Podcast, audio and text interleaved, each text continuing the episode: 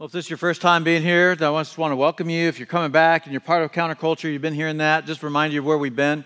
We've just talked through a few different things, and we're looking at this famous message that Jesus spoke, and it's called the Sermon on the Mount, where he got started. He started with these countercultural teachings, and, and he started saying things. It was like, hey, if you want to live a blessed life, here's the way that you're going to get it. And he says, blessed are the poor in spirit, For, for theirs is the kingdom of heaven. And it's kind of like, well, what do you mean it's, it's a blessing to be poor in spirit? He says, blessed are those who mourn, for they're, for they're going to be comforted. It says, blessed are, are those who are who are, are, are meek. And so when we look at that, what do we see? We see they're going to inherit the earth. And last week we looked at, blessed are those who, who hunger and thirst. It's kind of like, what do you mean? You can be blessed for being hungry and thirsty? And he says, blessed are those who hunger and thirst for righteousness, because you're going to be filled. You're going to be satisfied. And so today we're going to look at blessed are the merciful. Blessed are the merciful. Listen, I've actually spent some time just, just praying for our church, praying for you this last week, and praying very specifically about this idea of mercy. Praying that, that we would be a church that, that we would understand what mercy is, and that we would be mercy givers, that we would be giving that out, that that would be part of who we are, it would be core to us as people. And so Jesus, he does, he comes along and says, hey, you want to live this, this blessed life. You want to live a life where it's this happiness that can't be taken from you, that this happiness that the world can't compete with, that these are these countercultural things. And so what Jesus said here on this one in Matthew chapter five, verse seven, he says, blessed are the merciful, for they will be shown mercy. That I don't know if, if you're like me, but there's been times in my life when it's like, I wish I would have been shown a little bit more mercy. Anybody else out there going, hey, I wish I could have received, been, been a little bit more on the receiving end of some mercy because of these choices that I made and what I did, and just that I, I needed that. But I think we live in a merciless society. These are merciless times. That it's just so hard for us to, to see mercy just being given out and given out freely. And, and when I think about mercy, that's something that, that we need to make sure that we understand what mercy is. And mercy is not giving someone what they deserve. It's this idea of it's, it's this withholding of wrath, okay? You, you've deserved that, and, and, and, and you deserve to, to hear my voice raised. You deserve to hear me unload on you. You, you deserve this punishment. You deserve to be fired. This, this idea of mercy is, is where you deserve, and it's a, you're not giving somebody what they deserve because you're choosing to withhold. And without mercy, that without mercy, that, that people, they're, they're condemned. They're, they're, they're canceled. They're, they're harassed. And, and when that takes place, it seems like we live at a time that, that when somebody is doing the condemning, when somebody's doing the canceling, when somebody's doing the harassing, that they actually take pride in doing it. And what Jesus is telling us is he says, you're going to be blessed. You're, you're going to live your blessed life when you are merciful. And when all of us are going to be in a position where we're going to need some mercy. And so it's the people that are merciful, the ones that are showing mercy, those are the ones that you're going to have mercy being shown back to you. This cancer, cancel culture that we live in, it, it's a culture that is, it's without mercy and it's without grace. And, and mercy and grace are, are different. A lot of people, a lot of times people want to put them together and say it's the same thing, but but but they're different. They're, they're both great things. And so mercy is this idea that it's not giving somebody what they deserve. So what is grace? Grace is giving someone what they don't deserve. Well, you didn't earn that. You don't deserve that, but I'm just going to give it to you anyways. That's grace. And And our Heavenly Father has extended both mercy, withholding wrath, and He's extended grace. Let me give you what you don't deserve. That, that He's doing this to both of us. You know, I, when I think about mercy, I think there are some parents that they do a, a really great job of modeling mercy. And, and this is what I mean by that.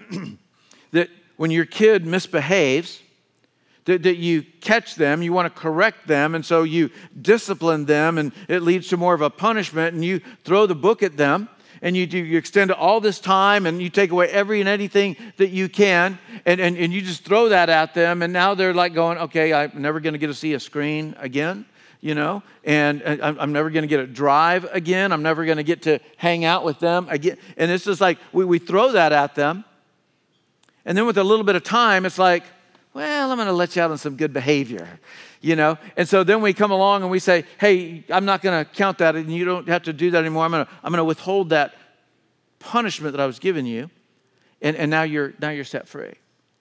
And I, I'd, I'd seen this as a youth pastor. This happened a lot, and so I decided that when it came to parenting that, that I was going to do it a little bit differently, because I, I know that when kids are, are being punished or disciplined, and that they get this long-term discipline being thrown at them, that the way that they perceive that is that they're just on house arrest. I'm, I'm just here. I have to live here. I'm stuck here. I can't go anywhere, but I can't do anything while I'm here.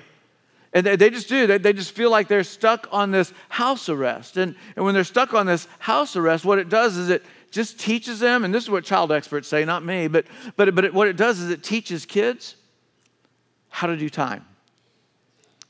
That, that when we just take and do this long-term punishment, and you don't get to see when's that going to end, that this, we're just teaching our kids how to do time instead of helping to really correct them by giving them a short-term discipline along with a conversation. Now, our kids don't understand that as a conversation, do they? They've got a different word for that that starts with an L, because if you spend as much as thirty seconds talking to them about something that they've done wrong and that you want to correct, it is absolutely in their eyes a lecture, you know, is how they see that. You're just, just lecturing me, right?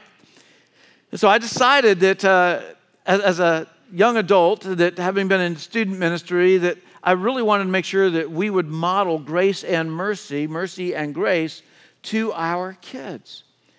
And so when our kids were probably about four and six years old, I remember having a conversation with Cheryl, and the conversation went something like this. What I'd like to do is I'd like to, up to two times, extend mercy to our kids. That, that we're going to dish out, dish out the discipline, and, and I'm just was one of these parents that was like, whatever the discipline was, and it was laid out, that's how long it lasted. I, I was never one of these parents that you get out on good behavior. So I, I tried to make the discipline short enough that they could live through that, and I wouldn't have to back off of it. And so that, that's just how it stuck and how it got carried out. Well, Miri was in probably the sixth grade, might have been fifth. And Noah was having a party, and he had friends over, and, and Miri just kept trying to butt in on that and be part of it. And, you know, she kept being kind of set aside, and she got really upset, and she yelled at Noah and all of his friends there, and she yelled, "I wish you weren't in my life." And it was like, whoa, that's not acceptable. And it was like the party just stopped instantly. Whew. Well, I got Miri, and we walked outside. And we had one of those, confer- I mean, uh, lectures that she would refer to. And I, I was I was so taken aback. I, I, I couldn't believe that, that she would say this and think this. And that she would use this to ruin a time that was supposed to be celebrating Noah. And so I, I know I'm really upset. And, and so I'm trying to talk with her and letting her know what's wrong. And, and I have to tell her this. I say, "Miri, you're, you're going to be grounded. But I don't know what that looks like. I, I don't know what that is. And, and I'm not going to tell you right now, because I feel like if I were to tell you right now, I feel like I'd, I'd, I'd make it much bigger than, than what it needs to be. And so I just I just need time, and, and we'll deal with this tomorrow. But for now, just know you are grounded, and we'll lay out the ground rules tomorrow." And so I did. I waited a day and had some time to process her, and I talked through it. And so I went and sat in a room with her, and, and I dished out the discipline, that no screens. And what I meant by no screens was, I said, if we're out in the room and we want to turn the T V on and you're out in the living room, you got to leave the room, because there's no screen. You're not going to enjoy any kind of screen. That when it comes to your friends, you're not at a place that you need to be fostering friendships right now because of your behavior. that I don't want you influencing friends the way that you are right now. And so you, you, you don't get any friend time. And I don't know, maybe your friends even influenced you. I, I don't know. And then she had one friend that was really dear to her. She, she really looked up to her, and, and she was a great influence on her. Her name was Ellie Kate, and, and Ellie Kate had an older brother, Reese, and the kind of relationship that Ellie Kate and Reese had was incredible. Just the love and the friendship that they really had for each other. And I, and I told Miri, I said, and when it comes to Ellie Kate, that's going to be a friend that, that friendship and you being able to spend time with her is going to take even longer. And it's because I don't want you to be a negative influence on her life and in her family and with her brother. And so I, I, I laid all this out, and I told her how long it was going to last, and it was a reasonable amount of time. It was a few weeks, but, but it was reasonable. So furthest we've ever done discipline and the longest we've ever laid that out. And after a week of her having that, I went and sat in her room, and I said, Miri, do you know what mercy is? And so she gave me a definition, and I said, well, do you know what grace is? And she gave me a definition, and, and she actually got these, these backwards. And I said, well, close, but, but you got the idea, and, and, and they're backwards.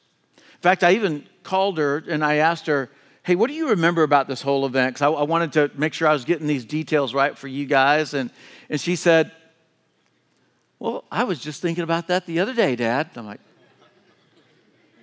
oh, that's not necessarily good. And so she just lays out and says, well, I was talking to somebody. She just lays out everything that she remembered about it. And I, I decided I wasn't going to ask, was that like a good thing? And you, you learned a lesson and you're trying to show that? Or, or are you still bitter? And then I was like, I'm just going to kind of just assume that it was a good thing, right? And and I left it I left it at that. She just shared all these details. And and so I did. I, I went in and she shared those definitions, let her know that, that yeah, it's, it's close. You, you, you've got them backwards. And I told her, today I'm extending mercy to you. And you no longer are grounded. And she went through every single thing. You, you, so you mean screens? I get I get all, all the screens back whenever I want screens. So, yes, and I get I get to do things with my friends. Like I could call up a friend right now. I could go over to a friend. I can actually play with my friend. Yes, you can. What about Ellie Kate? I said you can spend time with Ellie Kate. It's mercy. And what I'd wanted to do is I wanted to make sure that there would be an opportunity that I could take our kids and really teach them what mercy is. Because our Heavenly Father has extended mercy to us. And it's this idea of, hey, you've deserved a punishment, but you're not going to get it. It's gonna that, that punishment, you no longer have to endure it. You don't have to bear that. Mercy. And so I want to share with you two reasons to show mercy. Because there's two very specific reasons that we can see that we need to do this. One, it reflects the mercy that God has shown us. That, that God has been very merciful to us, and it, it reflects this. In fact, Jesus, one time, his disciples had watched him so much praying that one time they said to him, Jesus, Jesus, will, will you teach us to pray? And so Jesus gave him a model. It wasn't a, hey, memorize this, just repeat this, but it was, here's these elements that should be part of your prayer life. It was this, this hallowed be your name. It was recognizing the holiness of God. It, it, it's telling God, hey, I, I want your kingdom to come and, and your will be done on, on earth here as it is in heaven. Reminding me, I need to be stepping in line and living out your will for my life. That I would do this, that when it comes to your will. This, give us this daily bread, and, and just praying for God on, on, on provisions. And they would come daily. And a lot of us, when we pray, we're like, um, hey, God, can I get kind of ten years worth of stuff? Just, just lump sum it, just give it all, and I'll be good for a while, and I won't bug you again. You know, and God's don't know, depend on me every single day. Ask me for what you need daily. Come to me daily. And, and, and after Jesus shared all of that, then, then he shared this inside of that model prayer. In Matthew chapter six, verse twelve, and forgive us our debts as we also have forgiven our debtors. And sometimes we don't include that whole idea in our prayer life when we're asking God to forgive us. But what Jesus is teaching us is he's teaching us to ask for forgiveness because we've extended forgiveness. And that's what mercy is. We, we won't, we won't extend mercy if we're not willing to forgive. And, and here's something that, that should be just in our D N A as a believer. forgiven people forgive people. And that if you are a believer and that you bow the knee of your heart to Jesus, you've been forgiven by him. And forgiven people, they forgive people. They extend mercy. And when you show mercy, the mercy is going to be shown to you. And as long as we think that, that we can earn God's forgiveness, what we're going to end up doing is that we're going to be requiring others to work to earn their forgiveness from us. And we can't earn God's forgiveness. We can't. It, it's, it's grace and mercy. God says, I'm just going to withhold because of my mercy. And grace, I'm going to give you good things even though you don't deserve. That that's what our Heavenly Father does. And that we, as people that have been forgiven, we need to be people who forgive. Paul was, was teaching, and as he was teaching the church of Ephesus, he taught this in Ephesians chapter two. But because of his great love for us, God, who is rich in mercy, he just has a lot of it. And he just keeps giving it and giving it and giving it. God, who is rich in mercy, he made us alive with Christ even when we were dead in transgressions. This long word for sin, for faults, for failures. And it is by grace that you have been saved. It's not, we, did, we didn't get to earn it. We didn't get to behave our way. And all of a sudden God goes, uh, almost, almost, a little bit more, a little bit more. There you go. That's good enough. That's not how God works. God's like, I created you. I created you for a relationship. I love you. Will you allow me to restore this relationship with you that sin broke? And he just freely offers this to us. That Jesus, he paid a debt that you and I could never pay. That we could never do this. There's the only way that sin can be paid for is, is by, by lifeblood. We could never give our own life to cover our life. Jesus paid this for us. So a second reason that we need to show mercy is eventually we will have to answer to God. Every single one of us, whether you're a believer or not, whether you believe that's going to happen or not, every single one of us are going to answer to God one day. That the entirety of our life is about the final exam that we will have before God one day. And that final exam, when we get to the end of our life, is, hey, what did you do with your life? What did you do when it came to putting your faith, your hope, your trust in my son? When you put faith and hope and trust in him, if you did, what did you do with that? It's, it's all about this final exam. I, I had a philosophy professor that we, we went through the whole class, and at the end of the class, he's like, hey, we're going to do a review to prepare you for your, your final. And I don't have anything prepared. Instead, I'm just going to allow you guys to ask me any questions. And there are people that were asking different questions. I don't remember them, and but I remembered one question. One question was asked of, well, Doctor Roark, um, what is it? Could, could you point us to one thing or two things that, that we really need to hone in on to be able to be prepared for the final exam? And, and Doctor Roark, and it's probably where I get it from. I'll just stand up here. Sometimes I just pause. I'm thinking, and that's what, what Doctor Roark always did. He would take longer, though. I, I, trust me, he would take longer. And and he just paused and he thought about it, and he says, well, I think everything I taught was important. And it was like, oh, that's not helpful. So he told us it was going to be a blue book exam. Anybody remember the blue book, you know, where you got to, it's all blank pages, it's not mine, no cheat, right? And and you come and you just write, you know. And so we come in, I, I step in ready for this test to be handed out. And, and when I step in, there, there's, there's no test being handed out. Instead, it was just on the board. It said, final exam instructions. Share with me everything that you were taught in this class this semester. That was it. That's all we had to do. And I, t- I wrote from the time I got there until the exam was over. Just writing any and everything I could think about of what I got. Listen, the entirety of our life is about preparing for our final exam that we're going to have before our Heavenly Father. And these beatitudes, or these attitudes, these things that Jesus is telling us, this is what you need to be. This is how you need to behave. that, that it's because of your belief. Now start adjusting your behavior. We don't behave in order to have a relationship, but it's because of our relationship that now we begin to behave. So don't get those backwards. Don't think that we behave our way into a relationship with God, because we don't. Our behavior changes because of our gratitude, because of what Jesus has done for us. And that Jesus taught us that mercy, mercy offers forgiveness. It, it extends this to others. That's what mercy does. And so Jesus was teaching his disciples how to pray. And as he taught them these things and, and he shared them, he's like, and, and, and also pray, pray this part and, and deliver us from, from the evil one, you know, that lead us not to temptation, right? And after he finishes this model prayer, what Jesus says next in Matthew chapter six, starting verse fourteen, he says, "For if you forgive other people when they sin against you, your heavenly Father will also forgive you. But if you do not forgive others their sins, your Father will not forgive your sins."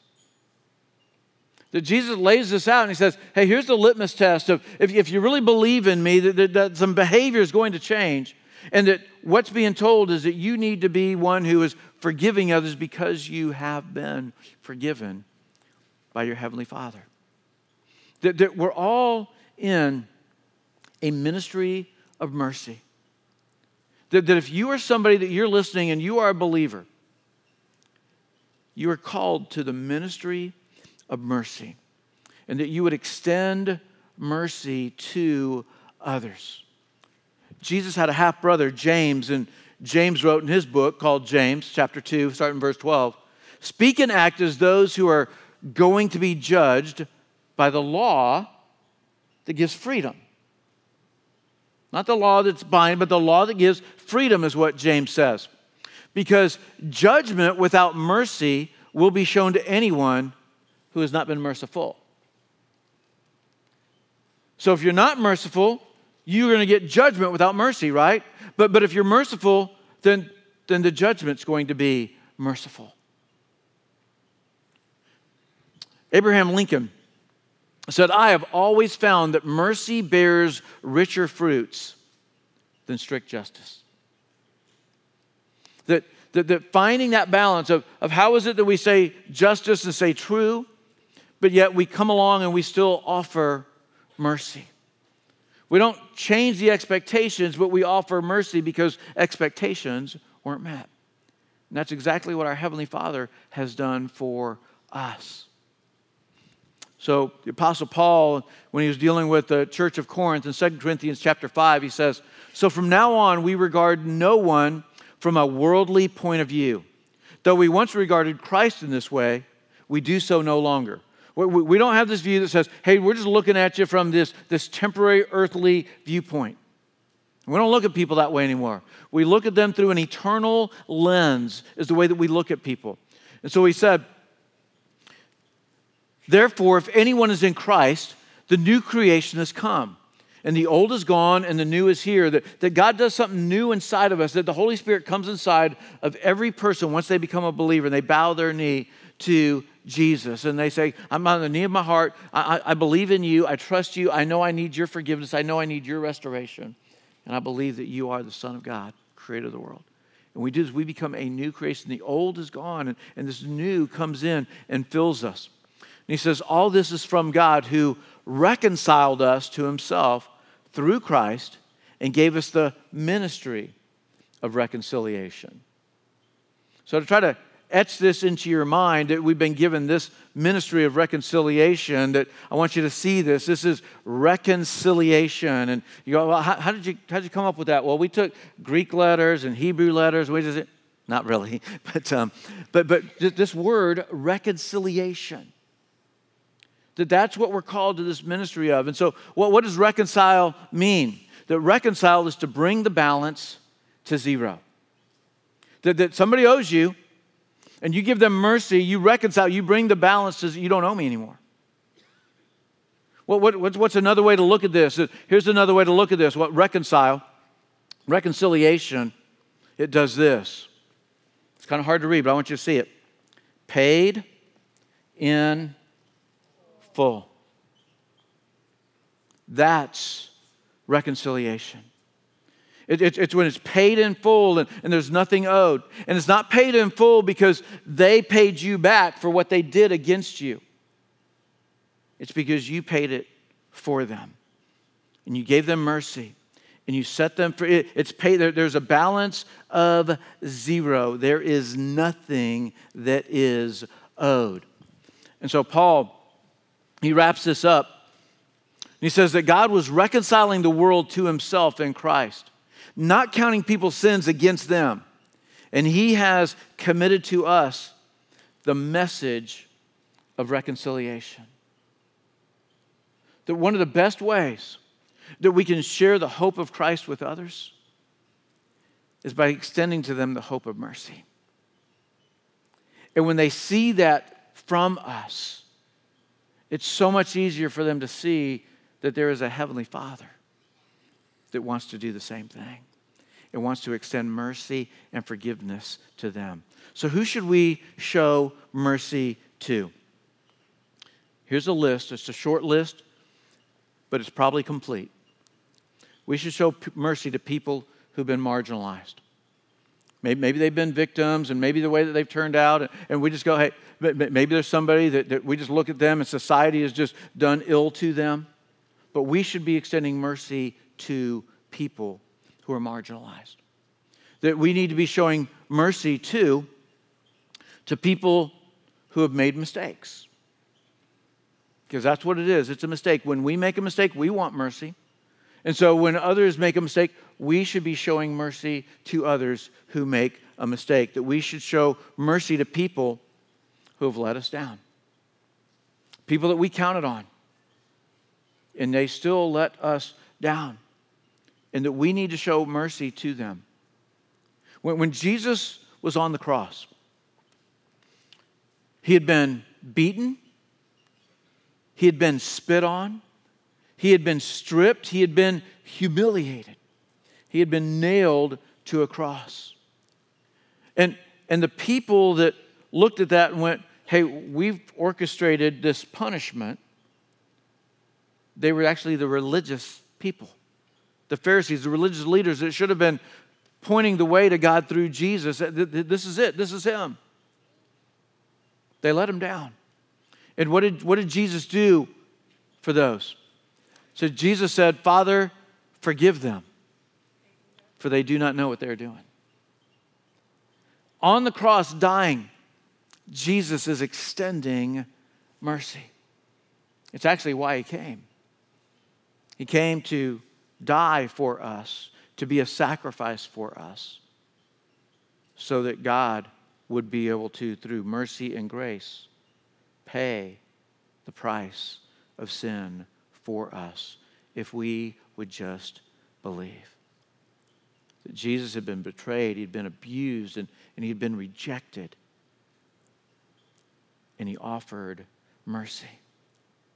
So that, that should cause us to think a little bit when we go, but, but I don't, I don't know if I really should show mercy because of, and we start thinking through and justifying, I don't think I should show mercy this way. Is, isn't this one a, an ace up my sleeve that I shouldn't have to forgive that? If Jesus was extending mercy through what he went through, then you and I should be extending mercy through what we go through. That we should do this. That, that Jesus, what he actually taught us when we see this, is he says, even when we're in the right and they're in the wrong, even then, we should still show mercy. So who should we show mercy to? We should show mercy to people who are far from God.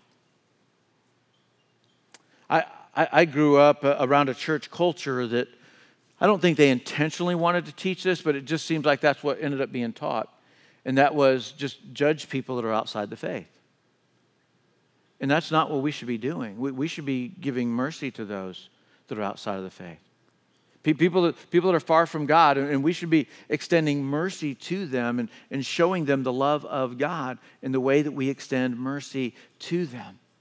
And when I think about Crosspoint, I, that, that's part of our, our story of getting started, is that we wanted to be a church that was going to be a church that was going to be here to be able to reach people that are far from God. That's what we wanted. That's what we wanted to do. It's actually in our purpose statement. We're here to reach seekers and build believers for the kingdom of God. It's what we're here to do. It's what we've been called to do. And the only way that we can do that and do that well is if we are mercy givers, if we're extending mercy to others the way Jesus would want us to. Listen, we, we need to connect with people before we ever try to correct people. And too many times we're out there and we're, just, we're, we're trying to correct, but, but we haven't taken the time to connect and, and really have a, a meaningful and significant relationship where they're seeing that they're loved and valued for the way that they are and who they are. And if we would take the time to connect with them before we would ever try to correct them, we would probably see much more progress. That, that when we connect with people, it reminds us that because we have a relationship with them, that, that we need to be we need to be gentle and that we need to be loving when we offer a correction. So one last passage. In Matthew chapter nine, while Jesus was having dinner at Matthew's house, many tax collectors and sinners came and ate with him and his disciples. And when the Pharisees saw this, they asked his disciples, "Why does your teacher eat with tax collectors and sinners? Why, why is he associating with them? Shouldn't he be associating with the religious ones?" And on hearing this, Jesus said, "It is not the healthy who need a doctor, but the sick. That's who needs a doctor." He says, "But go and learn what this means. I desire mercy, not sacrifice. For I have not come to call the righteous, but sinners." And God wants to use us to share that message. And the only way he can use us is if we are willing to extend mercy to those people who are far from God. And the last one, I saved the hardest for last. And the hardest person for us to show mercy to is we need to show mercy to people, including ourselves. We're so hard on ourselves. But we need to be willing to extend mercy. That, that there's surveys out there that show us that when it comes to forgiving ourselves, it's so much harder, more difficult, that there's a three to one ratio of, of the person that's hardest to forgive, and three times it's, it's us and one time to somebody else. It, it's a three to one ratio. And you got to forgive yourself. You got to give yourself some mercy. The, the very mercy that you're willing to give to others, you need to give that to yourself. One last quote by C S Lewis. He says, "To be a Christian means to forgive the inexcusable, because God has forgiven the inexcusable in me." That there's no excuse for some of the things we've done, and yet God still forgives us. And this is what we need to do for ourselves and for others, is to forgive the inexcusable. Well, Pastor Corey's come out here, and he's got something he's going to be sharing with us, so I asked him to save it until the end of the message, so come on out here and, and share what you got, Corey. Thank you very much, uh, Pastor Will. So I went to Pastor Will the first part of June and shared with him that there was a wrestling inside of me that Bonnie and I were praying about the next season of our life and what God would want us to do, just wanting to be in a season of listening for his voice. And not that we would be anywhere from here at all, but we, we didn't want to miss God. And several weeks ago, we felt like God just gave us confirmation. I went to Pastor Will and shared that we just feel God leading us um, out of Crosspoint into a new season, even though we don't know what that new season looks like. But when God tells us to get on the road, as in Genesis twelve, we don't worry about the details, and we just want to hear his voice. And we don't know what that may look like. It may be here in the area. It may be God moving us somewhere, but we don't want to miss God. Uh, Pastor Will and I have never been closer as friends and brothers in Christ, and Everything is amazing here at Crosspoint, and we've been humbled and honored to serve with you guys for the last seven years and loving people to Jesus. And as Pastor Will shared our purpose earlier, uh, it's, it's in Bonnie and I's D N A, reaching seekers and building believers for the kingdom of God. And we've just been humbled and honored to be here. And, and we're going to miss everyone in person, but we feel like November thirteenth is supposed to be our last official Sunday here, but But we're always able to be connected on social media and everything as well. But it's so important to know there's absolutely nothing wrong here with us. We love what God's doing. We love Pastor Will. He's been such a great friend. And we wouldn't even be together, have known each other since teenagers, if it hadn't been for our parents trusting God and walking in obedience in their own journeys in life. And that's how we got to meet. Yep. So we're so grateful for our parents following Jesus. And we just want to do the same thing. In Acts twenty, verse twenty-four, it's been a life verse to me, where Paul says, I consider my life worth nothing to me. My only aim is to finish the race and complete the task the Lord Jesus has given me, the task of testifying to the good news of God's grace. And so Bonnie and I are going to keep listening, and we cover your prayers in this new season, and we're going to keep praying for our family here too. Yeah. Well, we love you, Corey, and we are going to miss you. And Corey's been with us about seven years. And if you don't know this, that how he came to us was he had stepped away from something else and just was in a season of wait. And we actually brought him on as a consultant, and then he ended up coming on our staff and been with us seven years now. And Corey, you are leaving us in such a better place than when you found us. And we are grateful. I am grateful for the impact that, that you've had here. And there is a legacy that you are leaving behind here, and that we are grateful for that. Yeah. And so I, I know it's tempting to think, no, there's something going on, and they're just not telling us, and they're putting on a good front. And I'm just telling you, it, it's it's not the way. It, That's right. It's just that God's got something in store for Corey, and he doesn't even know. Is he going to be stepping into something secular with, with the rest of his final season of what he can be doing with his life, and then can do ministry volunteer-wise? Or is he going to have a vocational ministry still? And he, he just doesn't know. And like he said, he doesn't know if he's going to stay in this area or God going to relocate him. He's just said, I'm going to step out, God, and then you can start showing me where, where to go.